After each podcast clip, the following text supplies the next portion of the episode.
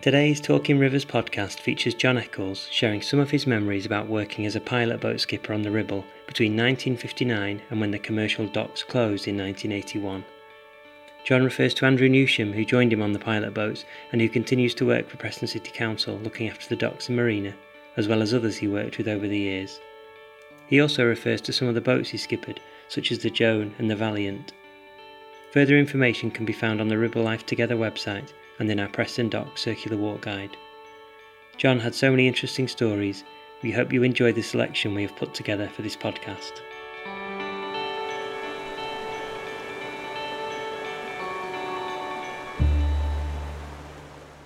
And the idea in those days was that you, you, if you went on the cutter, uh, and they trained, you know, you trained and all the rest of it, different things, and you'd spend a year or 18 months. And then two of the pilots, was Clark and Chambers, and they, they would get you away onto either the P&O line or Blue Funnel. And you'd go as deck boy or something like that. And that was your stepping stone to going deep sea.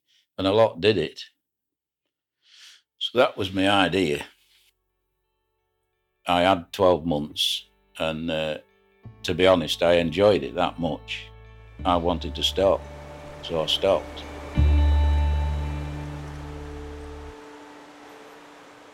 Eventually. I used to go to night school at Fleetwood College there to help with different things. And um, anyway, one of the uh, skippers left under a bit of a cloud and just went. And uh, one at pilot says, "Do you fancy doing it?" And I says, "Yeah, I don't mind." I was I was about 18 and a half, I think. Then I was too young by far, and uh, anyway, they said, well, you're all right. There'll be a pilot with you each time you're going out, which of course there would be because they were coming on the boat and boarding, but they didn't tell me what was happening after they'd all got off, you know. So anyway, so I had a lad, and first lad was John Whiteside, good lad. He was the one that ended up at P&O. And then eventually, and what used to annoy me was the skipper on the other watch, he was on full money but because I was my age, I was on a lot le- a lot less, and they wouldn't give me full money until I was twenty one. But anyway, that was it. Was a good learning curve.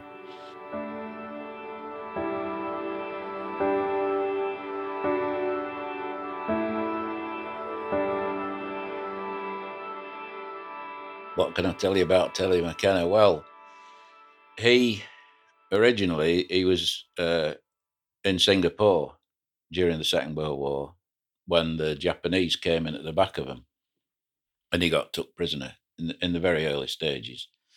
And from what I can gather with him telling me, uh, he spent a lot of time, some of the time was in coal mines that they had and on coal ships. They took him round. But what, whichever way it was, he was with them for six years, was Mac. And they didn't treat him too well, as you know. Now, funnily enough, Mac used to say there were some of them who were okay and some that, that weren't. But anyway, he was a tough little nut, was Mac, and he survived. When they came back from that situation, they were given most of the, I think it's right to say, they were given, I think it was a green card or something like that.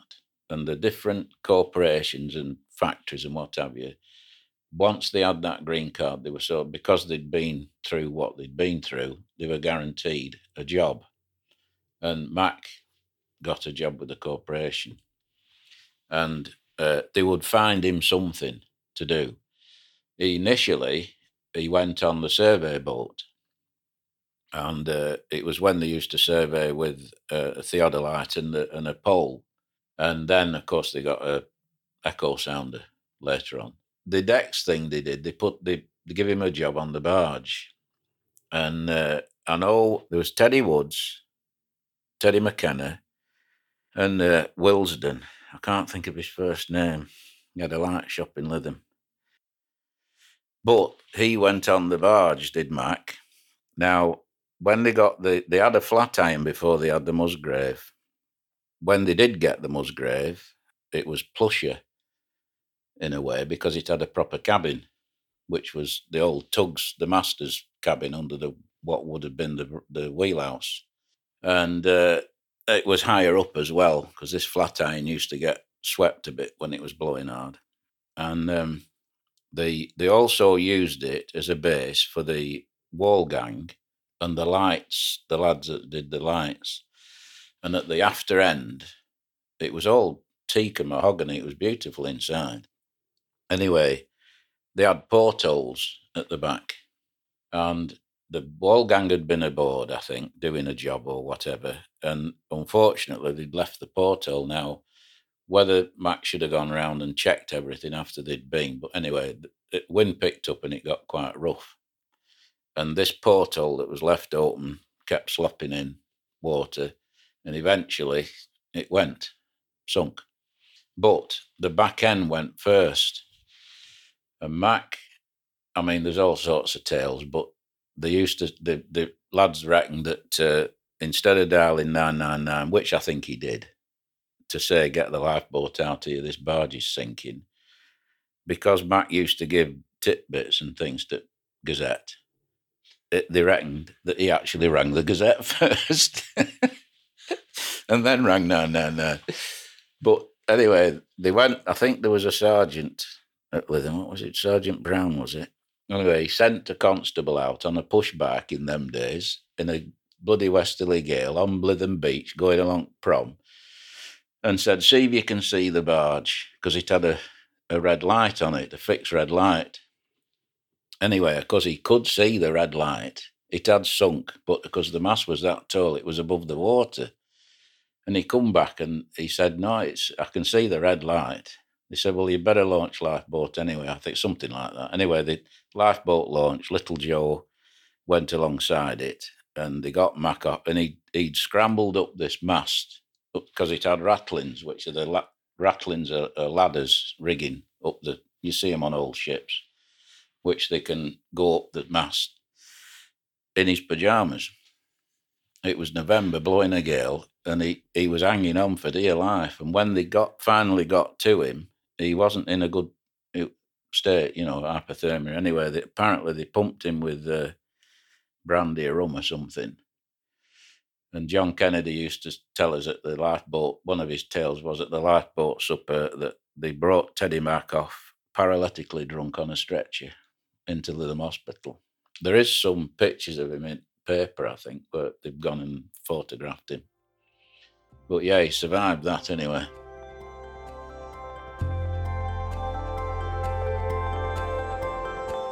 I remember one night, on, it was with the Joan as well.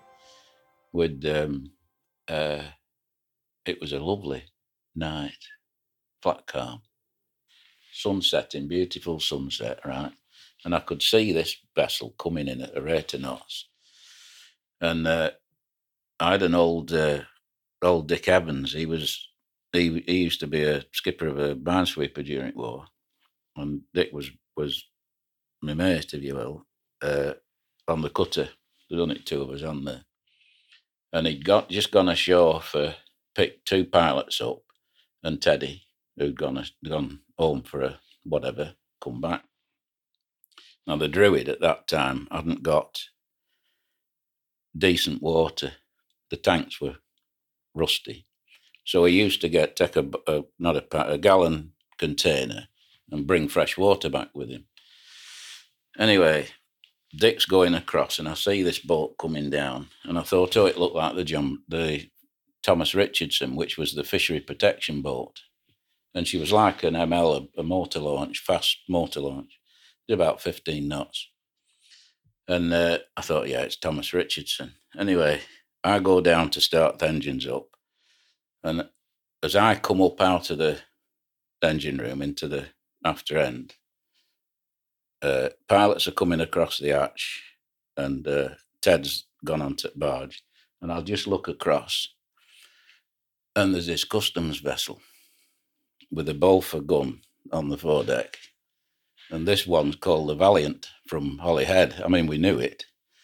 Anyway, he's rounding up, and it's just going dark, you know about nine o'clock at night. So I thought, Christ, can't have him coming alongside here because we'd had some hooch, see, down there. Anyway, I go I go up into the wheelhouse and I lean out at wheelhouse door and I shout, You can't come alongside here, we're just going, you know. And over this tannoy, I mean, have you ever noticed on at night on, when it's st- still like that, your voice carries. Well, he came over this tannoy. You will stay where you are. And I bet the whole of Lytham heard that. You will not move. And I thought, bloody hell. Anyway, he come alongside us. And a two ringer jumped aft. Right. One knocked me out at way and went through into the wheelhouse. Another one, because it was summer, we had uh, we had an escape hatch up for, and I used to open it to let air through. And another one went down for three of them, and both hadn't actually got alongside; they just leaked on. Anyway, they shot down, and one of the pilots had said it. He saw it coming alongside. This is all happening in space of seconds, you know. And uh, he says, Have you got any? I said, Ah, there's a couple of bottles of gin in a box aft." He says, Christ. So he shot down into the cabin and come up. And just as he's chucking them over at back end, this customs officer come round corner. He says, What did you drop there? He says, Nothing. He says, I heard something splash, he says. Well, our, our exhaust used to come out each side at quarter at each side at boat at stern. And he says, No, it's it's the exhaust that's splashing. Uh, I heard you, I saw something. He said, You didn't see anything. He said, It's exhaust. Anyway, he says, They've dropped something over the side. So this cutter backs off. Bloody great searchlights. And now these bottles of gin, they were they were uh, Blankenheym, and they'd little short necks like that. Well, if you can imagine, he's trying to find these things bobbing about in tide. There was only two of them, but the trouble was there was an empty box that had had 12 in. Anyway, uh, so he, he goes off and tries to, if he couldn't find them, comes back alongside. And uh, one of the pilots says, uh, How long are you going to keep us? He says, We've got ships outside. He says, You might be going nowhere. you know, the power, you know, customs. Anyway, one of Dick and myself are in Wheelhouse and he he comes up and he says, "Who's skipper?" I says, "I am." He says, "Where's your crew?" I says, "They're here." He says, "How do you mean? We were bigger than them, you know." And uh, he says, uh, "Where's your engineers and your deckhands?" I says, "There's only us two. He says, "We've got whatever." 12 or whatever on the, on that boat there. He says, You've surely got more crosses. No, there's only us two here. He says, Oh, well, you better come down with me. He says, We've found some stuff. So I go down and he's got Dick's bags tipped upside down on his bunk and mine's tipped upside down on mine. And on Dick's, I'd got nothing, fortunately. Dick had got some of this roll tobacco and a part of a bottle left of gin. So he says, How do you explain this? So Dick says, Well, he was a scouser, by the way, this Dick. Come from Eswell, he was a shrimper. And uh, he says, Well, we were outside doing a bit of waiting for a ship. He said, and we've been catching some mackerel. He said, and this ship passed us, and this, they come alongside and said, uh, Are you catching anything? We said, Yeah, if you want some. So we give them some uh, mackerel, and they give us this tobacco. And, and this was, he was shaking his head. He said, Well, it's a good story, you know, but he wasn't worried it. Anyway, that was, they'd finished with us, but they went on to barge now, as Andrew says, because Mac had been in prisoner of war camp, he used to hide everything. He'd put telephone under mattress, and it, it was just a thing with him. But they found this bottle, or this gallon container of water, and of course they thought it were gin. And uh, anyway, they ended up pouring part of it out, and, Ma- and Mac says, "That's my blooming fresh water you're pouring away." And uh, anyway, the, the, but they ended up having to call Teddy's boss of that sector of the corporation, like the dredging and the barge, was under a chap called Captain Everett, who was a dredging superintendent. And they actually rang him up at home to see that Mac, what he'd got on barge and everything was theirs, you know. Anyway, nothing ever happened of it.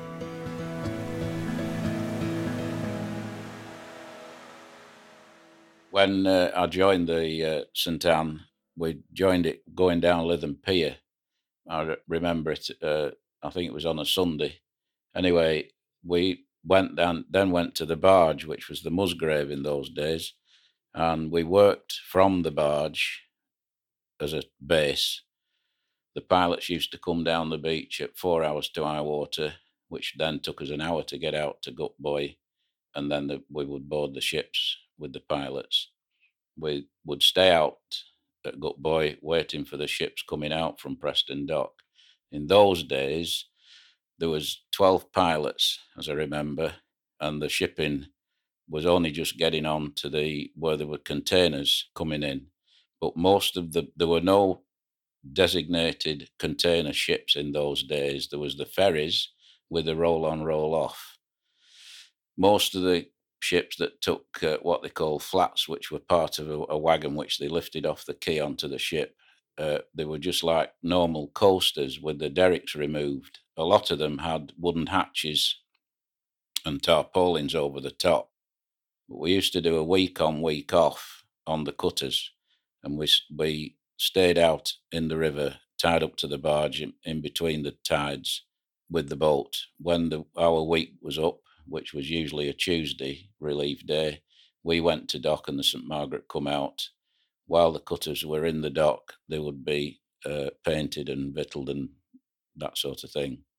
Uh, when the containers started to pick up, we were then getting container ships that were specifically built to carry containers, uh, such as with MacGregor hatches and the like, which were steel hatches, a lot safer. Plus the fact that the trade was beginning to pick up, and we went from 12 to 15, and then eventually we had 22 pilots in total. I think that was uh, in about 1964. In 1960, they knocked the pier down at Lytham, of which the pilots used to use to come alongside and uh, go ashore in. When we picked the pilots up at the barge, at the barge hole, uh, it was with a sculling punt. And uh, in bad weather, what used to happen, you'd scull across from the barge, the pilots would get in the boat, and with just not with just one oar, which I was doing as lad, the pilots would pick the oars up and pull out to the barge. If it was really bad, the pilot cutter would go off down tide towards Lytham and we'd just drift down to him and they'd pick us up there. The other way of doing it was if it was blowing really hard, which happened uh, when there was a gale on, uh, the skipper would tow us up past the V wall lamp and let me go, and I'd just go into the beach and work out to where the pilots would be picked up off the beach and so on.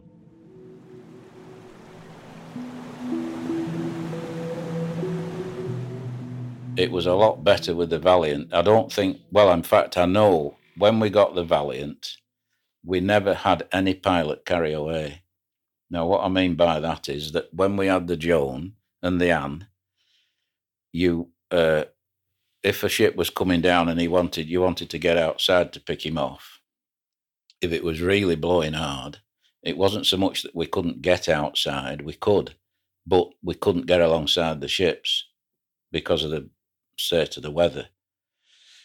And consequently, the pilot would carry away, bearing in mind that we might only be going out to pick that one pilot off, and you'd got another 12 ships behind you with pilots on that wanted to get off. And of course, we couldn't pick them all off at little ones. You know, if it was a big Russian or something, you probably could, but you couldn't get all the others off.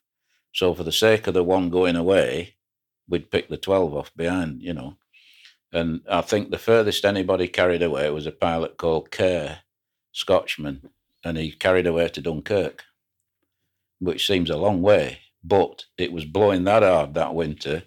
None of the he would he'd go to when he left us. He'd go to the bar. Well, the, if we couldn't get him off, you could wreck the bar was up at the pier head, which it was that day.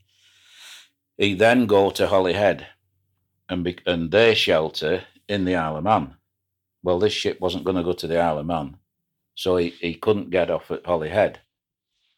So he went down the coast, and of course, the next one was in the Channel. And uh, it would have meant going into some of these others. And this ship was, I think he was tight on time or something. But, uh, and Kerr, because he, he, he, he actually lived in Scotland on an island or something, and he used to go up when he had his time off. But he, he, he lodged in a house in Lytham so he wasn't bothered. So he, he just carried away. But most of them would either go to the Isle of Man and, or to Holyhead and they'd get picked off and they'd either fly back or come back on the train. But the Valiant, we never had a pilot carry away because what you what we could do with her because of her speed, we could pick them off inside and lead them out until they were happy, and then we just he, we'd come back and the ship would go on. You know, it was a much better and safer arrangement really because they weren't getting off in in really bad weather.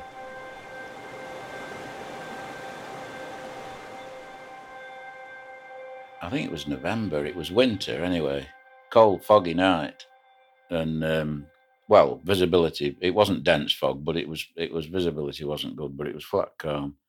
And they'd come down.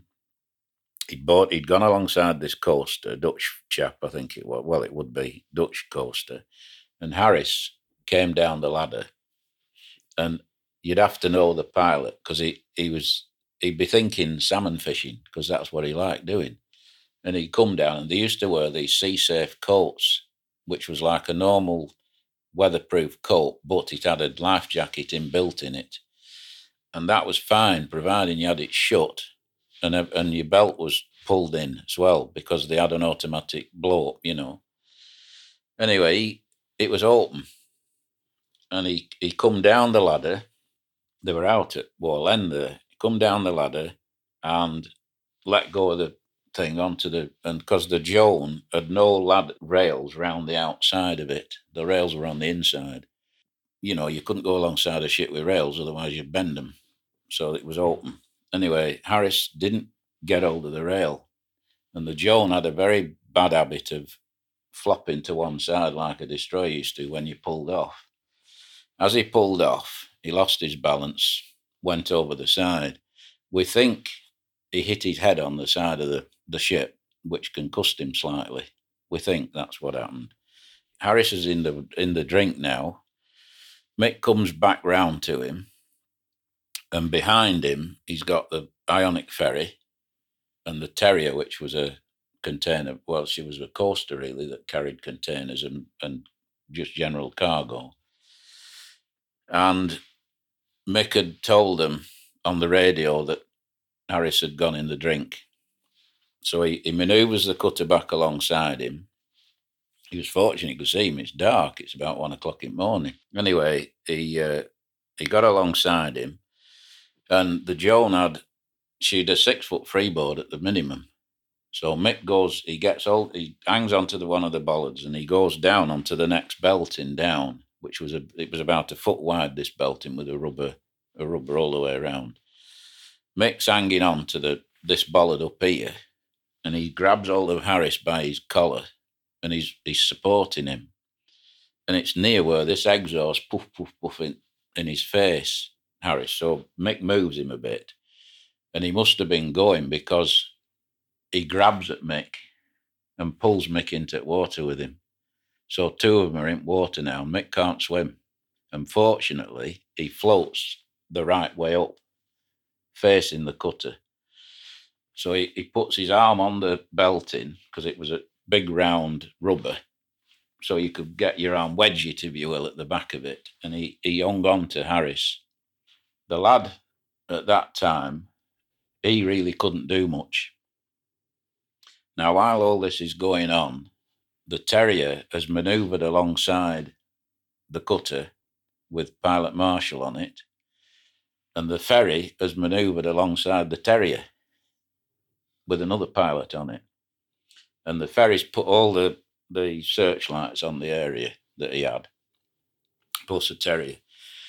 The mate and the bosun come off, and Marshall come off the Marshall being the pilot, come off the terrier, and they come and they, they see what the situation is. So the bosun goes and gets a pilot ladder and throws it over the side.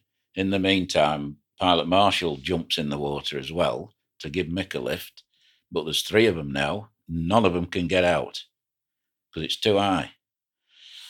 The bosun puts the ladder down, and the mate comes and they gets down. And I think by that time, Pilot Cowie had come off the ferry and he'd got onto the cutter. And so they're all round this back end and they get Ma- Harris off first and then Marshall, because he was older, And then poor old Mick, he's got nothing, he's no life jacket, can't swim, and they drag him up in the end, at the back end, if you will. So at the the last one to come up, they take Harris down into the engine room, and Cowie starts pumping him, uh, but he didn't get much water out of him. Anyway, they're on the way now, and Cutter's on its way back to Lytham.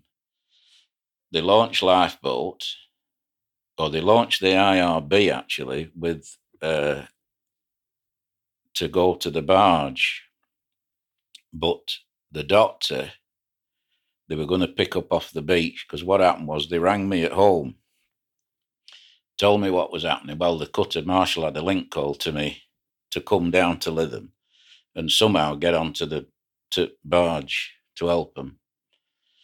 And uh, when I got to the top of the beach, Dr. Glynn, I think it, no, it wasn't Glynn, it was Dr. Reed, I think, who was the lifeboat doctor then. He, he, I met him at the top of the beach and uh, I said, Have they got, are they getting you out? And they said, Yeah, I'm to get aboard the cutter. I said, Yeah, they've got me out as well. Anyway, by that time, I could see the cutter coming back. And she'd do about 12 knots when she was flat out.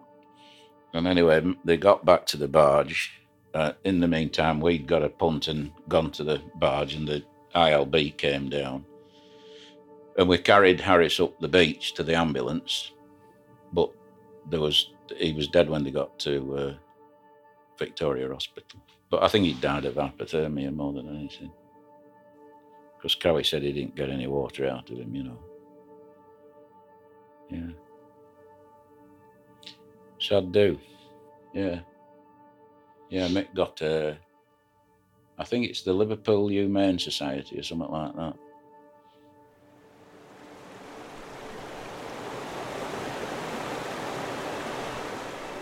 Our Talking Rivers series of audio productions has been brought to you by Ribble Rivers Trust as part of the Ribble Life Together project.